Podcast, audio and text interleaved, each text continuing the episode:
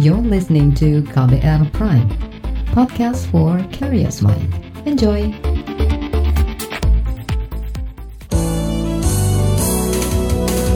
Terbaru di Buletin Pagi.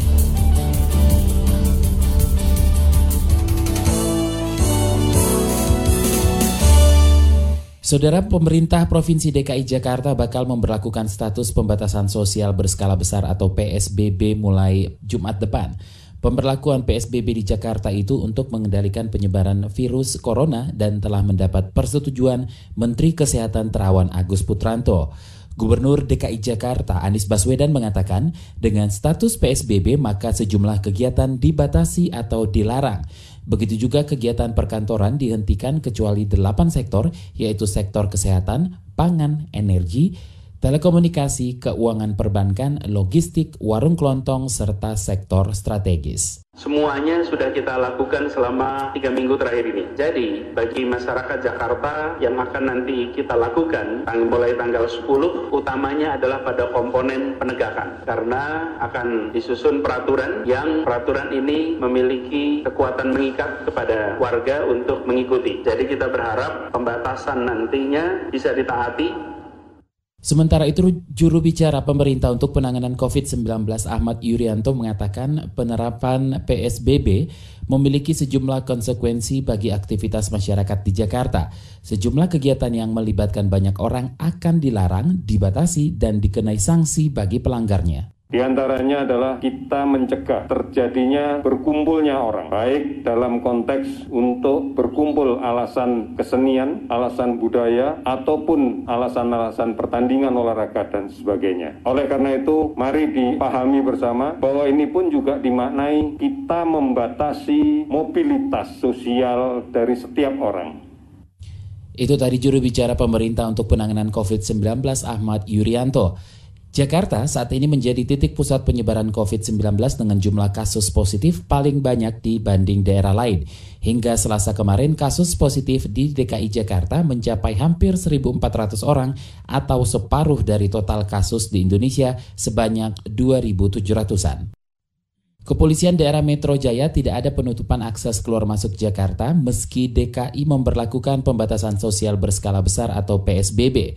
Direktur Lalu Lintas Polda Metro Jaya Sambodo Purnomo Yogo menyebut peraturan Menteri tentang PSBB di Jakarta tidak menyebut pembatasan akses jalan, melainkan hanya jumlah penumpang di angkutan umum kita mengacu ke mana, ke mana lagi kalau bukan ke situ. Tidak ada pembatasan akses masuk keluar masuk Jakarta. Tidak hanya pembatasan penumpang. Ya nanti kita atur, nanti kita lagi kita atur detailnya di lapangan seperti apa. Itu tadi Direktur Lalu Lintas Polda Metro Jaya Sambodo Purnomo Yogo. Sebelumnya, Menteri Kesehatan Terawan Agus Putranto memberikan izin kepada Pemprov DKI Jakarta untuk memperlakukan pembatasan sosial berskala besar. Dengan PSBB, sejumlah kegiatan dilarang seperti acara yang melibatkan banyak orang, sedangkan kegiatan sekolah dan kerja dibatasi dan dilakukan di rumah. Saudara, dalam satu hari terakhir kasus positif virus corona atau COVID-19 di Indonesia bertambah 247 kasus. Total jumlah sebanyak 2.738 kasus, sedangkan jumlah meninggal sebanyak 221 orang. Juru bicara pemerintah untuk penanganan COVID-19 Ahmad Yuryanto mengatakan peningkatan kasus positif menunjukkan masih adanya penyebaran virus di tengah masyarakat. Yuryanto menyerukan semua orang untuk tetap menjaga jarak, menjaga kebersihan, dan menjalani pola hidup sehat. Jumlah kasus positif COVID-19 yang terus membengkak membuat Ikatan Dokter Indonesia atau IDI khawatir.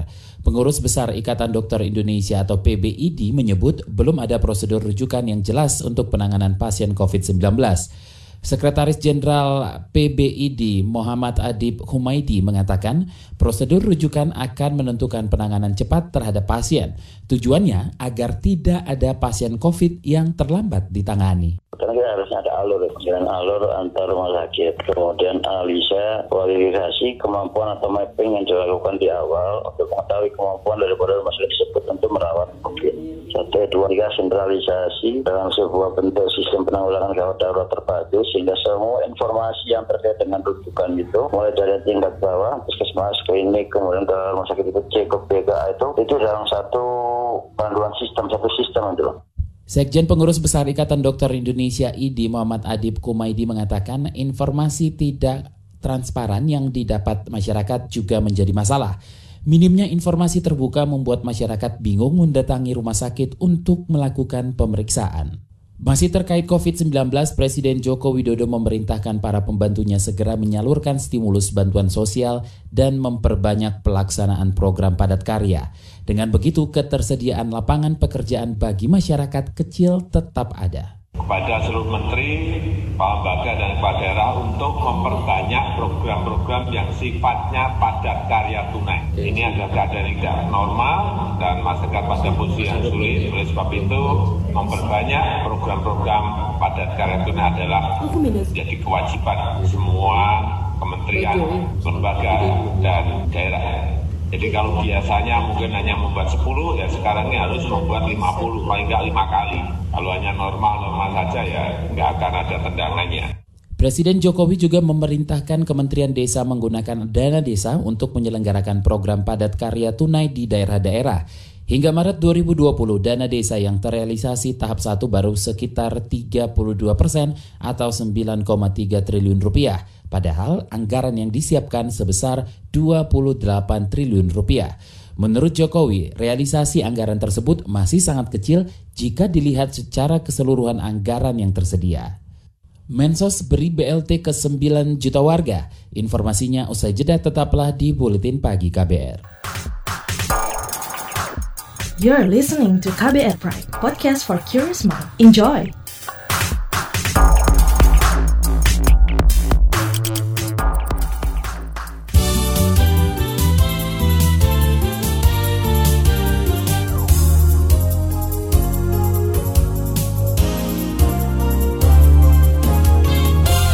Saudara Kementerian Sosial akan memberikan bantuan sosial atau bansos berupa bantuan langsung tunai atau BLT kepada 9 juta warga Indonesia. Menteri Sosial Juliari Batubara mengatakan bantuan itu mas untuk masyarakat yang terganggu perekonomiannya akibat pandemi COVID-19 kita sedang mendiskusikan sinergi untuk antara lain penyaluran bansos-bansos baik itu sembako maupun BLT ya Pak Erik ya. Tadi baru diputuskan di ratas kita akan memberikan BLT ke hampir 9 juta keluarga di seluruh Indonesia dan sekitar 3 juta setengah jiwa di Jabodetabek untuk sembako Menteri Sosial Juliari Batubara bakal melibatkan Kementerian BUMN dalam penyaluran bantuan sosial selama masa pandemi COVID-19. Kementerian Perhubungan menyusun protokol mudik 2020 di tengah wabah COVID-19. Juru bicara Kementerian Perhubungan Adita Irawati mengatakan, protokol mudik disusun dengan mempertimbangkan masukan dari perwakilan pengusaha angkutan, konsumen, hingga pakar transportasi. Ya kita sih berharap secepatnya ya, tetapi kan kembali lagi ini memang perlu apa kita menyusun dengan dengan cermat ya, karena ini kan situasinya situasi yang memang tidak kita prediksi sebelumnya dan tujuan utamanya sebenarnya protokol ini kan membantu untuk memutus mata rantai penularan. Jadi ya kami juga akan sangat mempertimbangkan protokol dan SOP kesehatan juga gitu. Jadi ya kita tunggu saja, harapannya bisa selesai secepatnya. Itu tadi juru bicara Kementerian Perhubungan Adita Irawati. Sebelumnya dalam rangka meminimalisasi penyebaran COVID-19, pemerintah memperlakukan berbagai kebijakan ketat untuk masyarakat yang tetap melaksanakan mudik. Salah satunya mengimplementasikan jaga jarak fisik serta karantina mandiri setiba di kampung halaman. DPR bersikukuh tetap akan membahas rancangan undang-undang atau RUU Omnibus Law Cipta Kerja meski di tengah pandemi COVID-19. Wakil Ketua Badan Legislasi DPR Willy Aditya mengatakan draft RUU akan segera diserahkan kepada masing-masing fraksi di DPR untuk pengumpulan daftar inventaris masalah atau DIM. Balik juga akan meminta masukan dari serikat pekerja, ormas, hingga para ahli. Sistemnya kita bangun berdasarkan melalui virtual dan fisik. Bagi yang bersedia datang ke DPR, pimpinan badan legislasi ada setiap hari di DPR. Saya setiap hari masuk, kami bisa menerima siapa saja. Dan kemudian kalau yang mau virtual tadi kami siapkan link khusus untuk kemudian bisa diakses. Wakil Ketua Badan Legislasi DPR Willy Aditya tidak mempersoalkan keberatan masyarakat agar pembahasan dihentikan di tengah wabah COVID-19. Willy mengatakan DPR akan mendengarkan penjelasan pemerintah sebelum memutuskan menghentikan pembahasan RUU Omnibus Law Cipta Kerja itu. Kementerian Keuangan memastikan telah menyediakan tunjangan hari raya atau THR kepada aparatur sipil TNI dan Polri. Namun untuk ASN belum diputuskan.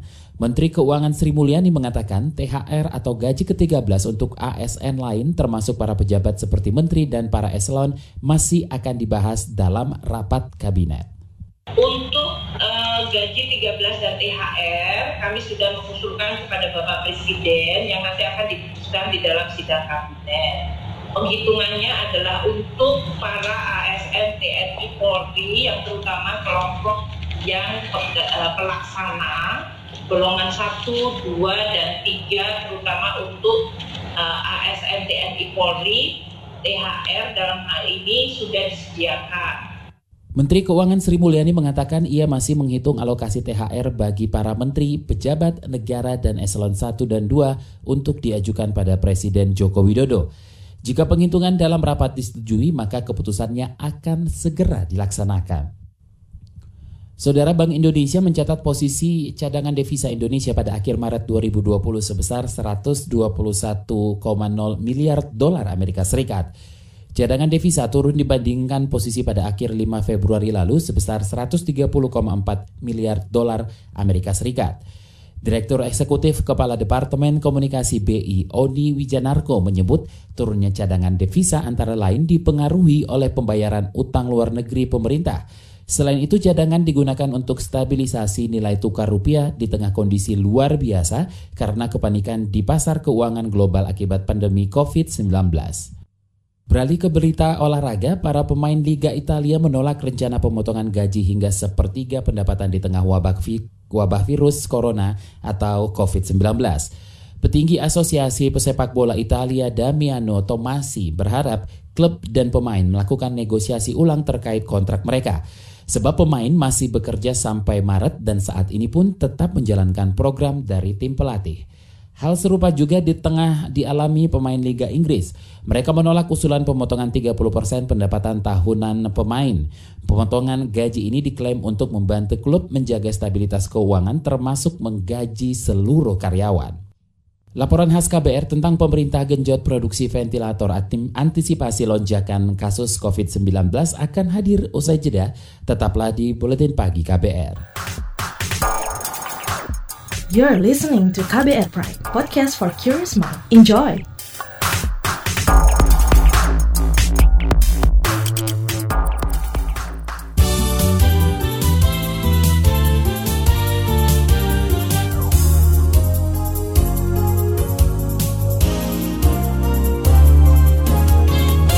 Anda masih mendengarkan Buletin Pagi, saatnya kita simak laporan khas KBR.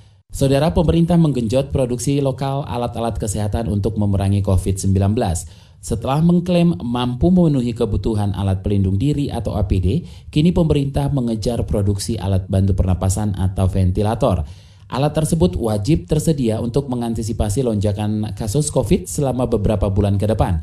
Simak laporan yang disusun tim KBR dibacakan Dwi Renjani. Selain alat pelindung diri atau APD, ventilator kini menjadi barang yang paling diburu di dunia internasional. Amerika Serikat bahkan sempat membajak APD dan ventilator yang harus dikirim ke Kuba dan Kanada. Ventilator atau alat bantu pernafasan memang pantas jadi rebutan, sebab fungsinya begitu krusial untuk menyelamatkan nyawa pasien COVID-19. Berikut penuturan dokter spesialis paru dari Rumah Sakit Omni Pulau Mas Jakarta, Franz Abednego Barus. Jadi pada saat keadaan pneumonia yang memberat dan sudah mencapai gagal nafas, ventilator adalah sebagai life saving device. Dialah alat untuk penyelamat hidup si pasien ini. Jadi kalau ditanya wajib ada nggak waktu sesak nafas? Kalau melihat perjalanan corona yang sifatnya pneumonia luas, saya bilang wajib. Kepentingannya adalah penyelamatan jiwa. Menurut Franz, ventilator wajib tersedia untuk menangani pasien COVID yang rentan seperti lansia atau memiliki penyakit bawaan. Dalam kondisi pandemi, jumlah ventilator yang disiagakan harus mencapai 15% dari jumlah pasien positif. Itu artinya, mesti ada lebih dari 14.000 ventilator pada Mei mendatang jika jumlah kasus mencapai 95 ribu sesuai prediksi Badan Intelijen Negara. Di setiap negara berkembang itu yang saya tahu selalu kurang menilai ventilator. Dalam keadaan tertentu pun sering sulit kita mendapatkan. Kebetulan akan ventilator, karena ini serentak kita sakit, maka kurang sekali pasti. Apalagi kalau sifat coronanya yang memang kita yakini bahwa corona di Indonesia ini sangat virulen, mudah menyebar, dan patogenisitasnya tinggi, maka kebetulan akan ventilator ini mungkin tidak 10%. Kemungkinan bisa kita naikkan sampai 15%. Pemerintah Indonesia menyadari adanya kelangkaan stok ventilator di seluruh dunia. Pengadaan melalui impor juga tidak mungkin lantaran negara-negara produsen pun membutuhkan alat itu untuk memerangi COVID. Wakil Menteri BUMN Budi Gunadi Sadikin bahkan sempat meminta bantuan bos Tesla Elon Musk melalui cuitan di Twitter. Ini lantaran kebutuhan ventilator di rumah sakit milik pemerintah belum cukup. Dari 600-an ruang perawatan intensif atau ICU, baru 50-an persen yang dilengkapi ventilator termasuk Elon Musk nge-tweet kita kejar juga. Tapi untuk realistisnya eh, teman-teman ya, Amerika sendiri itu kekurangan ventilator tuh banyak sekali. Kalau terus terang yang saya dengar yang masih bisa mensuplai dan membangun ventilator yang cukup itu Cina dan Rusia. Opsi produksi sendiri ventilator kemudian mengemuka. Kementerian Riset dan Teknologi telah menugaskan Badan Pengkajian dan Penerapan Teknologi atau BPPT untuk membuat ventilator jinjing atau portable dengan bahan baku lokal. Menristek Bambang Brojonegoro memastikan bulan ini alat bantu pernafasan tersebut sudah bisa diproduksi. Tim yang dipimpin BPPT saat ini sudah sampai dalam tahap membuat portable ventilator yang sudah diuji di antara dokter. Ya, saat ini sedang diuji oleh Kementerian Kesehatan dan sehabis ini diuji di rumah sakit sehingga dalam waktu mungkin dua minggu mudah-mudahan portable ventilator ini bisa diproduksi dalam jumlah yang besar dan paling tidak membantu untuk pasien yang non ICU. Beberapa kampus juga berlomba membuat ventilator portable seperti UI, UGM, ITB, dan Universitas Pajajaran. Rektor UI Arif Fahrialsyah mengatakan pihaknya tinggal menunggu tahap terakhir yakni uji klinis sebelum mulai memproduksi. Kata dia, ventilator jinjing lebih fleksibel dan cocok untuk penanganan di masa pandemi. Tapi ini potensinya bisa dipakai di mana-mana, terutama di daerah-daerah yang tersebar. Nah, ya kan kalau ventilator yang biasa kan cuma dari rumah sakit. Padahal yang masa kritisnya itu adalah kalau ada PJP ya perlu dipindah. Nah itu selama dia perpindahannya itu kan perlu ada oksigen. Sementara kalau paru-parunya udah nggak bisa lagi mengembuskan apa oksigen, nah ventilator yang main. Ari memastikan UI siap bekerja sama dengan industri swasta maupun BUMN untuk memproduksi ventilator dalam jumlah besar. Kementerian BUMN sendiri juga sudah menyatakan siap menyerap ventilator produksi lokal. Kami punya prioritas misalnya dengan rumah sakit dengan BUMN, rumah sakit BUMN. Jadi nanti tergantung dari Kemenkes kan nanti mau didistribusinya ke mana. So kan ini perlu biaya produksi, tidak terlalu mahal sih. Mungkin nggak sampai seperti puluhan juta ya seperti itu. Jadi kalau misalnya ada pembiayaan gitu, anggaran misalnya dari Kemenkes, nah, dibuat berapa, nanti terserah Kemenkes mau distribusi ke, ke berapa, ke mana ini kan bukan untuk cari untung ya sebenarnya ini ya, bantuan lah kontribusi UI kepada masyarakat. Demikian laporan yang disusun tim KBR, saya Dwi Renjani. Informasi dari daerah akan kami sajikan usai jeda tetaplah di Buletin Pagi KBR. You're listening to KBR Pride, podcast for curious mind. Enjoy!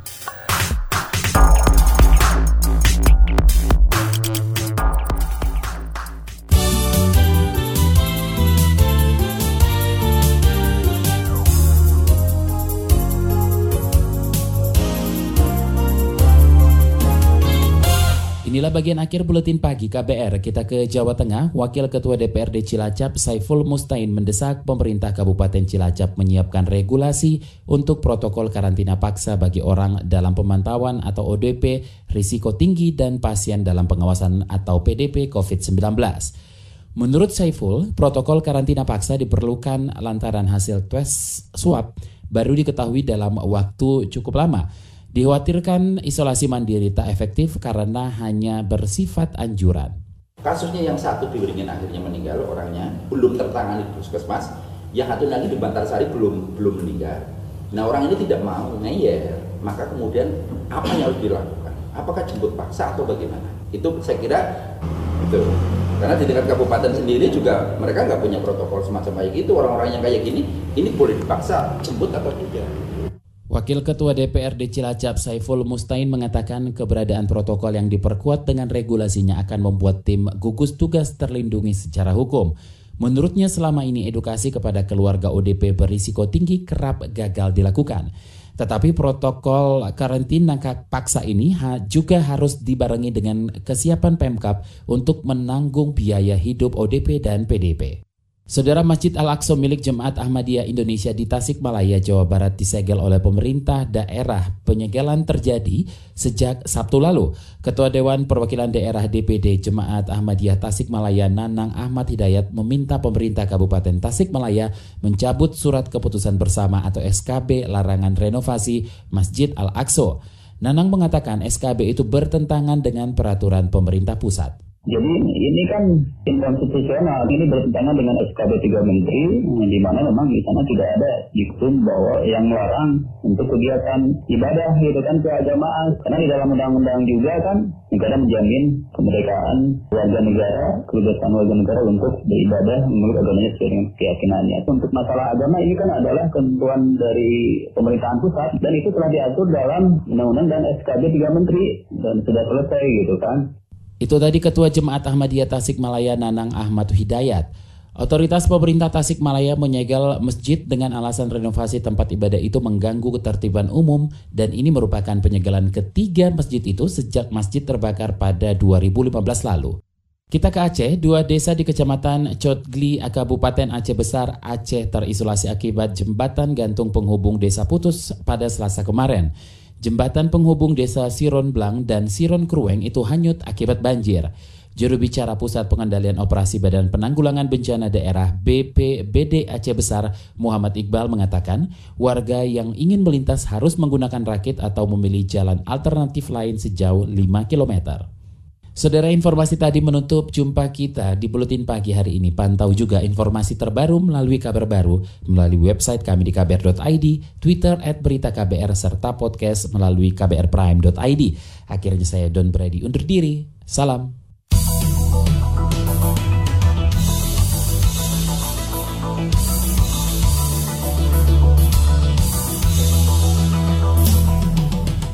KBR Prime, cara asik mendengar berita. KBR Prime, podcast for curious mind.